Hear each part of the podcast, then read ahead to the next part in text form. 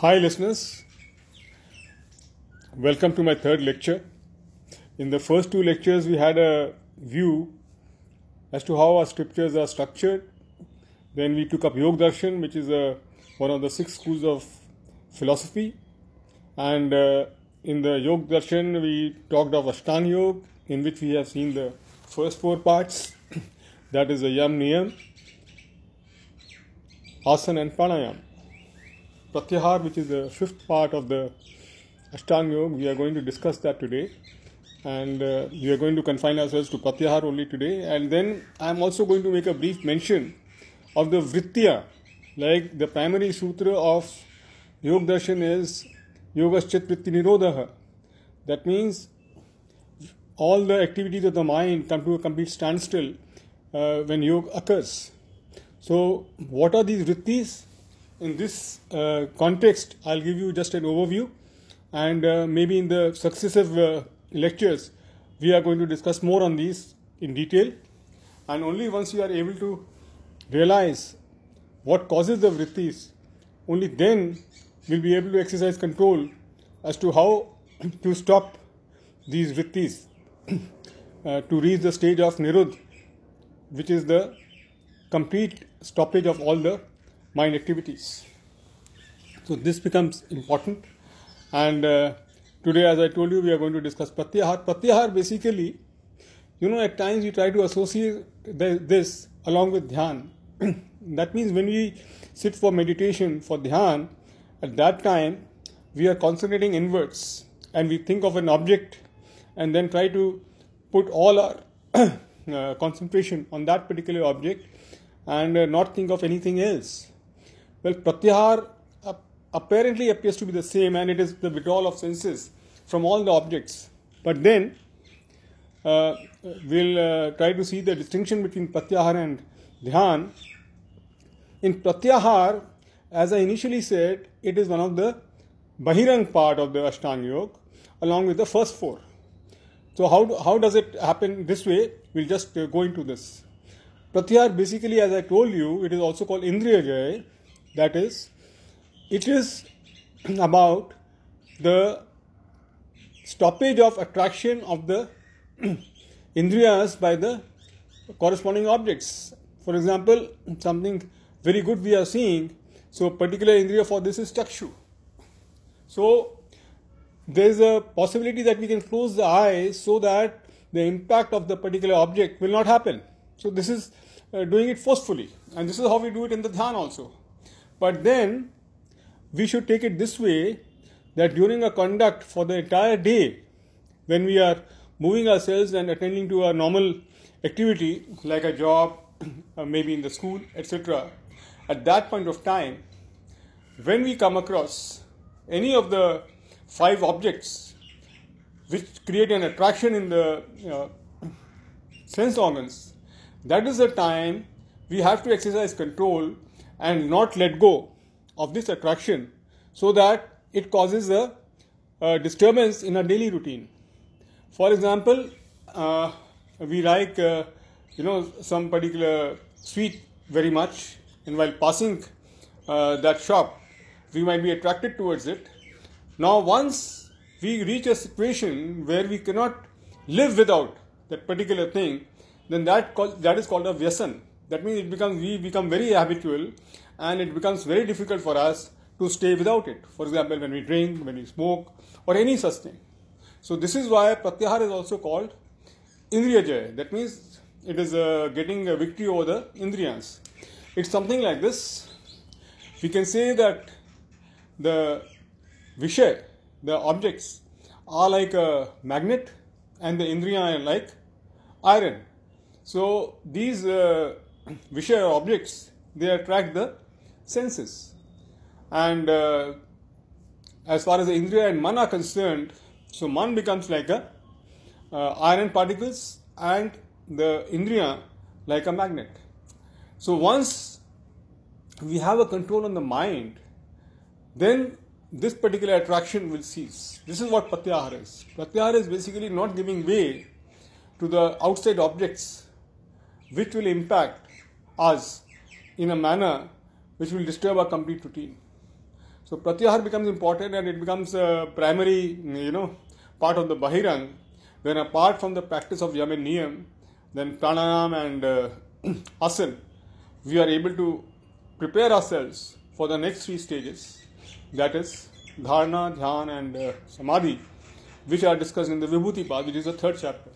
So the sadhan path, the second chapter of uh, Patanjali Yoga Darshan, confines itself to the first five parts of the Ashtanga Yoga, the dhyan, uh, dharana, and uh, samadhi discussed in the next. In the Vibhuti Pad, that the name indicates, there's also a discussion on the various kinds of psychic accomplishments, that is siddhi. So this we are going to discuss that when we discuss the next three topics. So this is about Pratyahar and now we have completed the Bahirang part of the Ashtanga Yoga and uh, in the sub, uh, subsequent lectures we are going to see the last three. Apart from this, I, I just made a mention in the initial part of my lecture that as far as the vritti are concerned, how do these vritti occur? So in the very first chapter of Samadhi Path of Yoga Darshan by Patanjali, there are five methods through which these uh, vritti happen in the mind. And these are through praman, viparya, vikalp,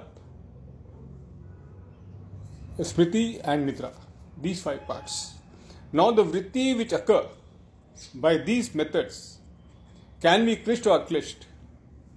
In the scripture, in the same scripture, in the Sadhan Path, uh, of uh, Patanjali Yoga Darshan, there are five kleshas mentioned, which are at the uh, base of any negativity that happens in a life.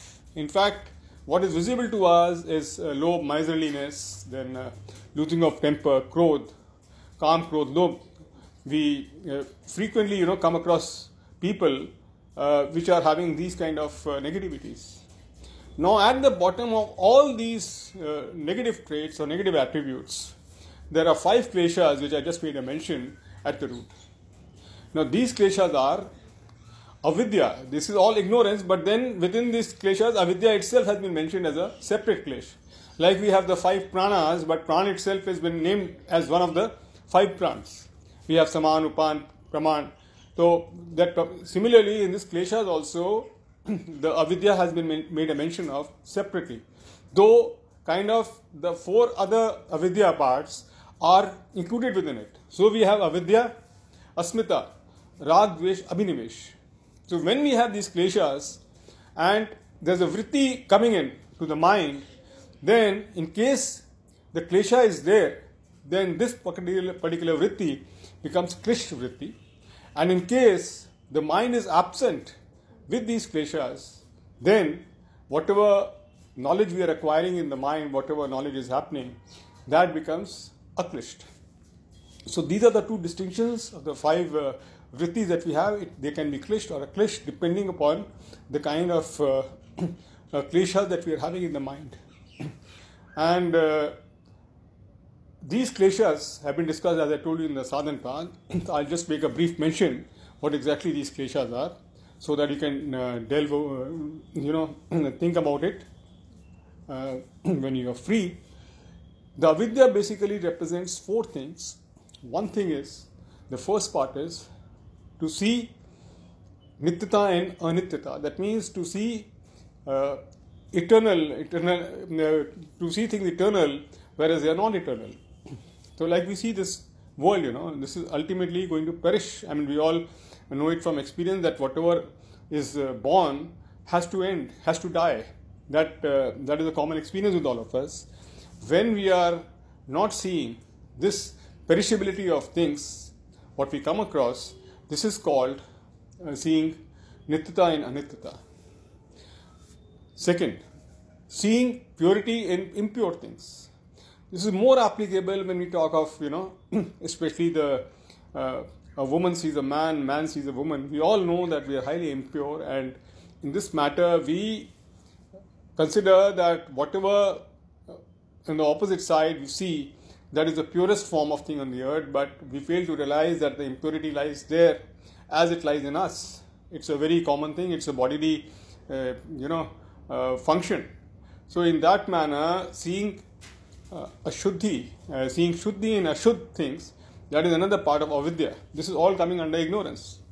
Then seeing happiness in sadness. That means the sources of pleasure that we have, whatever sadhan that we call it, they, which, through which we derive happiness, again, this happiness is short lived. And each pleasure that we experience somehow has a tinge of grief or agony or pain in it. And not realizing this is called seeing uh, happiness in sadness, or uh, you know, uh, we see pleasure in pain. And the fourth part of avidya, how it is described in Patanjali Yoga Darshan is you see a ekatva between the body and the soul. That means we fail to make a distinction between the Prakriti and Purush. Purush is the soul that we have. It is said that the Atma is, uh, you know, is a very small, and uh, in the body, just near the heart, there is a space of the size of the uh, thumb. Within that, the Atma is uh, stationed in the body. This is what is given in the Shabd Praman and we have nothing else but to accept whatever is given. As I told you in the beginning, that whatever adhyatmic knowledge we acquire and anything related to the soul, Ishwar, that is all coming from the Shabd Praman. We have no other means of getting access to the knowledge which has a linkage with the soul, with the Atma, about which the entire Adhyatma is uh, structured. So, seeing oneness between the body and the uh, soul that is the fourth part of the avidya. Now, this itself has been divided into the another four, as I told you. Asmita is essentially, again, it uh, has a relevance to the fourth part of the avidya, wherein we see oneness between the body and the soul. And uh, for example, when somebody insults us, we think that, you know, uh, we identify that whatever is being done is the body, whatever thinking process is there that is happening in the body. No, there's a difference. The Atma is called the Drashta and the Karta.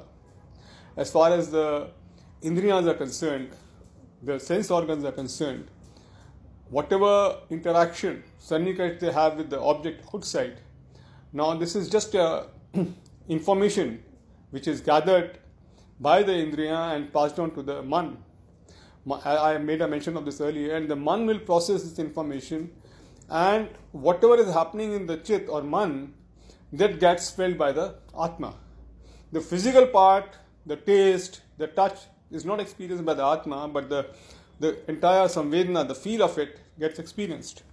Atma essentially thus is the reflection of all the activities that are going on in the mind.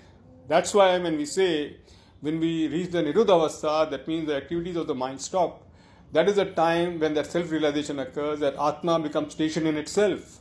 It experiences the purity of itself. And this is why Og Yog uh, essentially says that uh, once you reach the Nirodhavastha, that is the Samadhi part, when you have the Asampragyat Samadhi, the Atma which has been stationed in itself at the Ekagra Avastha, that gets unified with the God. And with the grace of God, the pleasure, the anand which is there in the Ishwar, that gets experienced by the Atma. So this was regarding Asmita. Then Rag Dvesh, the Rag is something which is uh, emerging out of Preeti, that means our liking for something. And uh, once out of Smriti, we get stored in the mind. When we experience that thing again, we get attracted. This becomes the basis of Rag. And similarly, Dvesh, what has not suited us earlier, and when we experience that again, there's a feeling of dvesh, negativity which develops in ourselves, and this also. So that's why they say Yogastha Kuru Karmani Sangam Daktava Dhananjay Siddhiya Siddhyo Samabhutva Samatmam Yog Uchyate. That means the basically intends that whatever negativity is happening in your life, Siddhi and Asiddhi, that means you are successful or you have failed in something, your equanimity is very, very important. The, all the scriptures, the Bhagavad Gita and uh, other scriptures that we talked of, they teach us to keep ourselves firm at all points of time, devoid of rag and dvesh. This is a very ideal situation which does not easily happen. It takes years of practice to get out of it.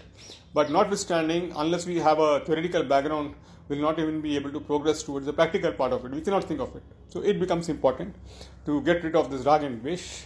And uh, the fifth part that is uh, abhinivesh. Abhinivesh is a feeling of uh, continuing to live and not face death. And it is said that in the society, when we see somebody dying and we go to the Shamshan Ghat and we see the cremation of the person, we realize that this may happen to us also. So, this uh, feeling of fear comes in that we will also die one day. But it has been explained in the Yog Bhashya by Ved that even if you are not to go to such kind of cremation grounds, even when the child is born, there is a feel that you want to survive at all points of time. And uh, this feel also is a vindication of the fact of the concept of rebirth, wherein in the earlier birth, because of death happened, that fear has come in in the mind, which gets carried along with the Atma before transmigration to another body, where the Sukshma Sharir is carried along with the Atma, and this feel of fear of death persists. So these are the five pleasures, and they are fundamental to all whatever uh, you know negativities we feel in life. And once we understand these pleasures, which are given in the scriptures, they have to be honored the way they have been explained. Our effort should be to come out of these. And once these kleshas are done away with, then the vritti which are happening in the mind, that will also, uh, you know, get purified. And then out of practice, we can reach the nirudhavastha, which leads to samadhi. So this is a part of it. He says in Gita, Trividham idam dwaram nashnam atmanah kama krodhastata lobas atmat etatrayam tajet. That means kam, krodh and lob. These are basically the gateway to the hell. So we must never indulge in kam, krodh and lob. And once we don't do it, the thing will be much better. So this is what has been given in the Gita, and I talked of the kleshas. Similarly, this Ashtanga Yoga, which is a complete solution to what should be done, which automatically, when we talked of the in the Yam and Niyam, when we talk of Ahimsa, Ahimsa basically develops out of Krodh only, because uh, these are interrelated. So once you have a actual anushtan of all the parts of the Ashtanga Yoga, then automatically we'll be traversing on a path which will lead, lead us to our ultimate goal of salvation. And our life will be much better. As far as the five uh, vrittis are concerned, I will devote a separate lecture to, to these. And in the next lecture, we are going to discuss the dhyan and uh, dharana as well as samadhi. We'll, uh, we have discussed certain terms which are linked to this, for example, sampragyat and asampragyat, and all these things. Then some vivek We are going to discuss something more on this.